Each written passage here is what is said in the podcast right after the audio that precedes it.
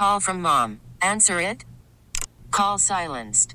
Instacart knows nothing gets between you and the game. That's why they make ordering from your couch easy.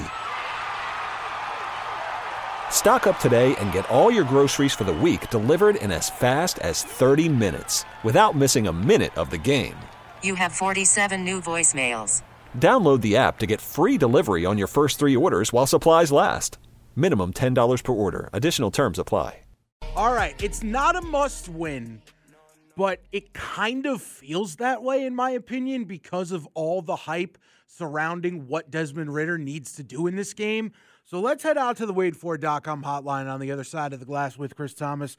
Welcome in our buddy Joe Patrick. Joe, this game just has such significance for me. I don't know if you feel the same way, because it seems like the Falcons were kind of stripped of their identity the last 2 weeks, and they really need to get things rolling again.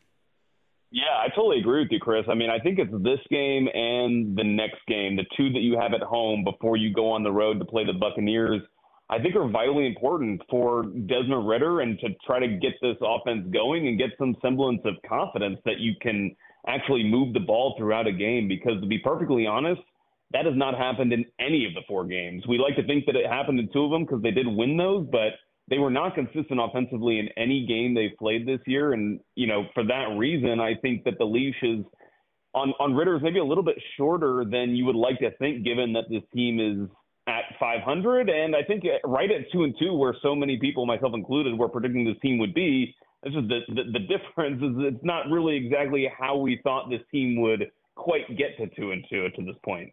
Any chance you kind of just flirted with the idea right there that they would pull Ridder at halftime if it's more of the same?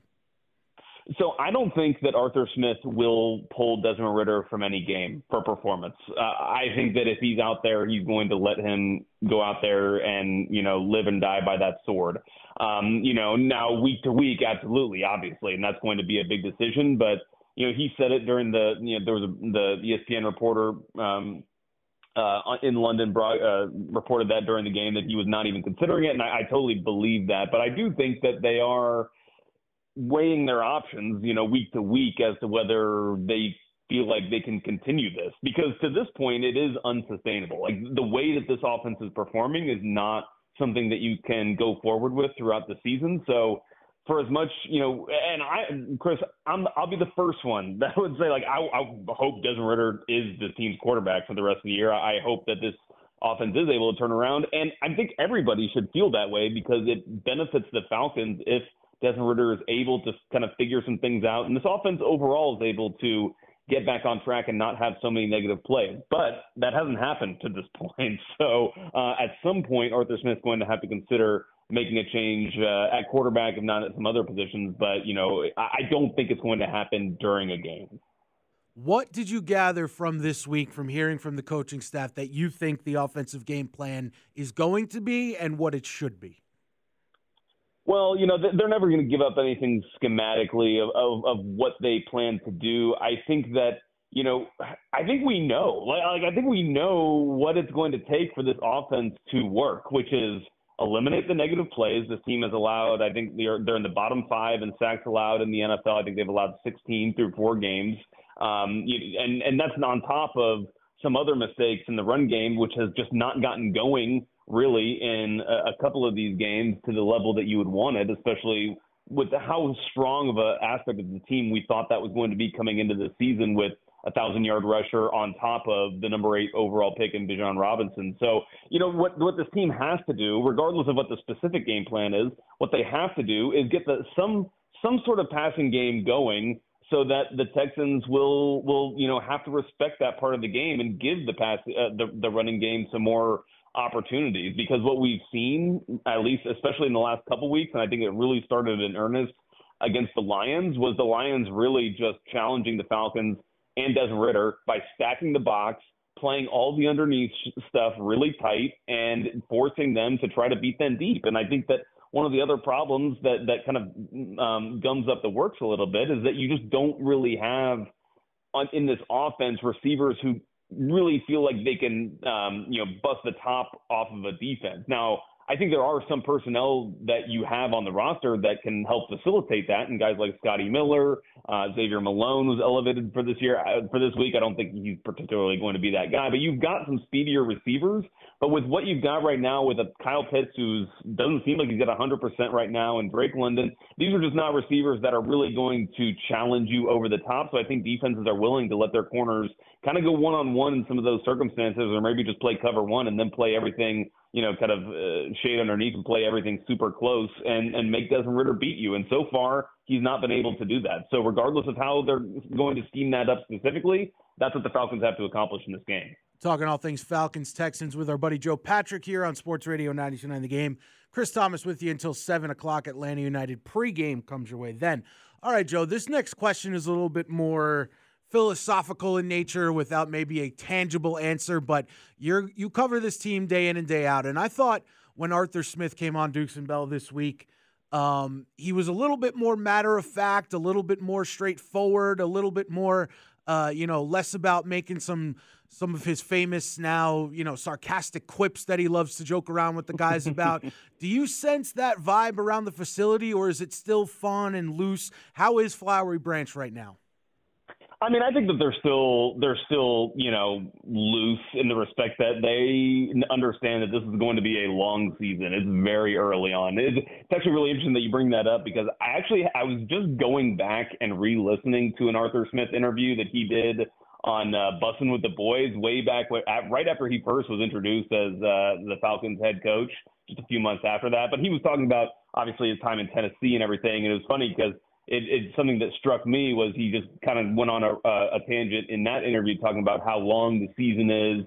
When you look at some of the seasons they had in Tennessee, how things are just by the end of it, they're nothing like they were at the beginning of it. And so I think that mentality still is at play with the Falcons, where, practice is going fine. The guys, I think there's a little bit more, I don't know if tension's the right word. Just like I think guys are a little bit more like focused. Maybe it's not quite as like laughing and kind of playful, I guess, as you would have it in those first couple of weeks where they had won and hadn't suffered a loss yet.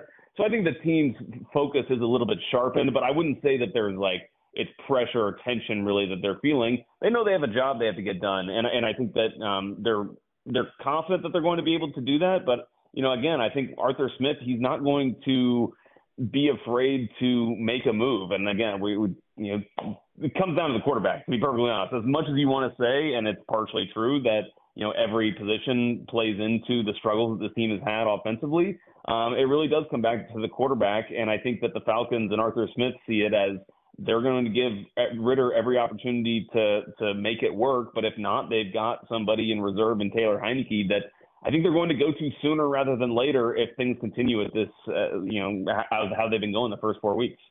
You mentioned Kyle Pitts a little bit earlier. Our buddy D-Led had a report out this week that he is still working his way back to 100%. How much do you feel like that's contributing to his lack of production versus Ridder's inability to get him the ball?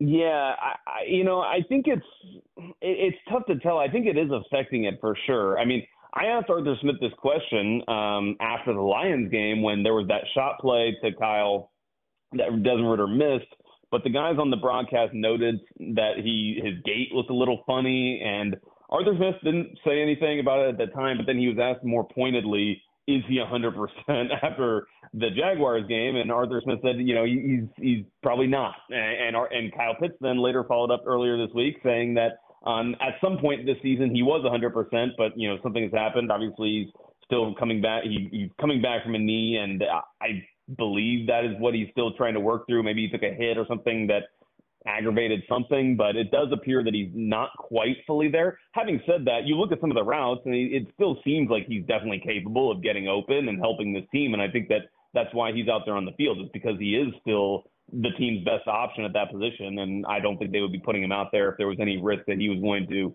further damage something. So I think that he's still a player that is definitely going to have to be an important part of this offense. But, for as much struggles as the Falcons have had getting him the ball, I do think that there's a reason why you see a player like Jonnu Smith kind of go out and dominate a lot of the targets last week, because I think he's just a little bit – he's a smarter tight end. He's been around the league for a long time. He's got that savviness of kind of when to sit down in a pocket. And just, you know, I think Desmond Ridder has a connection with him in that, you know, short yardage range that he's kind of a security blanket that he can go to. And Pitts seems to me to be more like a deep shot, big play threat. And they just haven't been able to connect on those so far. And that's a big problem because Arthur Smith said last year their main goal offensively coming into this year was creating more explosive plays. And I think, if anything, they've created fewer so far as you're comparing the first four games to last year.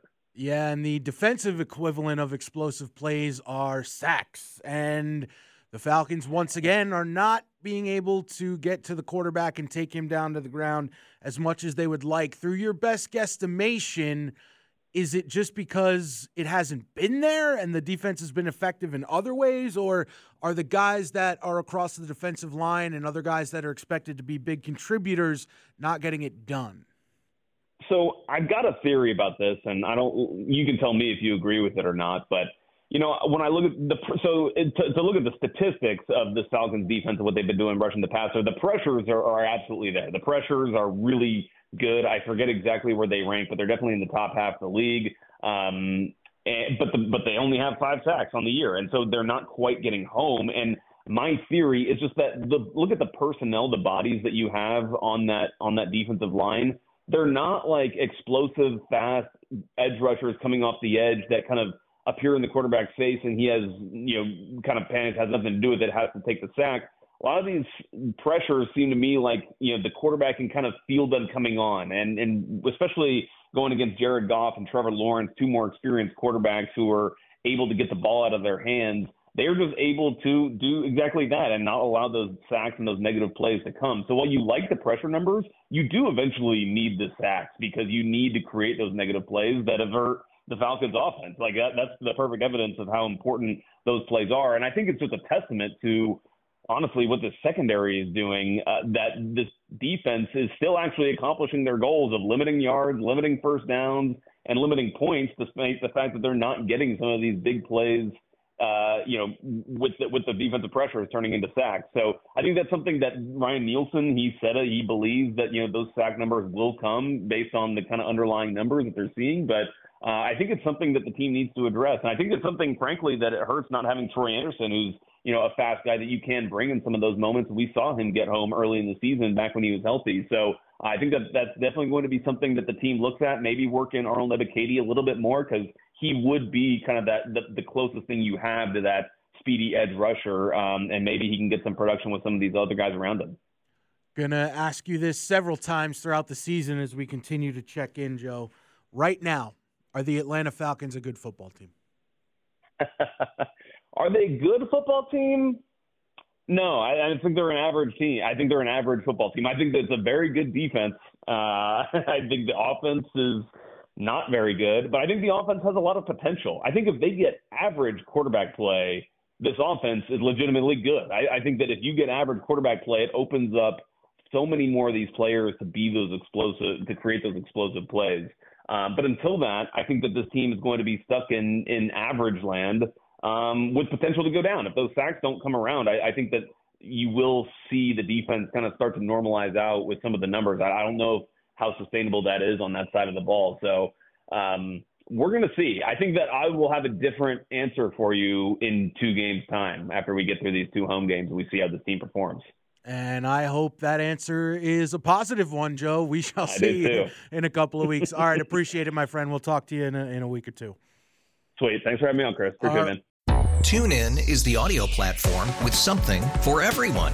News. In order to secure convictions in a court of law, it is essential that we conclusively. Sports. Got clock at 4.